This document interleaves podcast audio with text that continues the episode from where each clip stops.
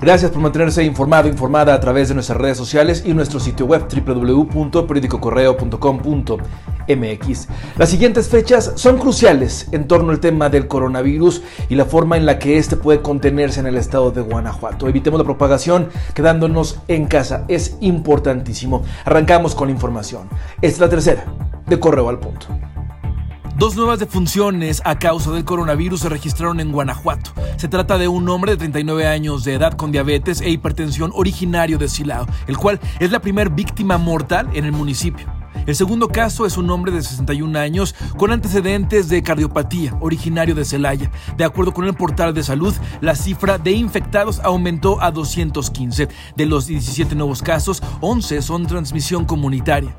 Los contagios fueron detectados uno en Celaya, dos en Cortázar, uno en Guanajuato capital, uno en Jerécuaro, cuatro en León, dos en Salamanca, dos en Salvatierra, dos en Silao, uno en Yuriria y uno más es foráneo.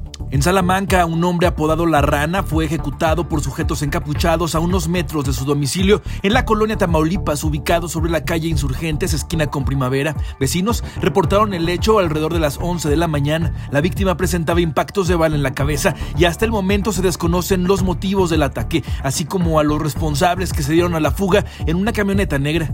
No habrá más tianguis en Irapuato ante la entrada de la fase 3 de la pandemia y es que en la colonia Constitución de Apatzingán, igual que en diferentes puntos de la ciudad, los comerciantes que no fueron avisados de esta nueva disposición fueron retirados con el uso de la fuerza pública. El director de Servicios Públicos Municipales, Hugo Ortega Álvarez, dijo que la medida solo aplicará dos semanas mientras pasa la situación más crítica de la pandemia en San Miguel de Allende, Bancomer y Banco Azteca fueron clausurados por la Dirección de Protección Civil ante el incumplimiento al programa interno del plan de contingencias por la pandemia del COVID-19.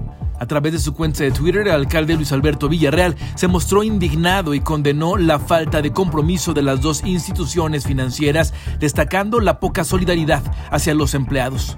Los bancos permanecerán cerrados mientras no acaten las medidas sanitarias preventivas. El alcalde de Uriangato, Anastasio Rosiles Pérez, señaló que reforzarán las medidas sanitarias luego de que se confirmaran los 10 casos de coronavirus en la ciudad.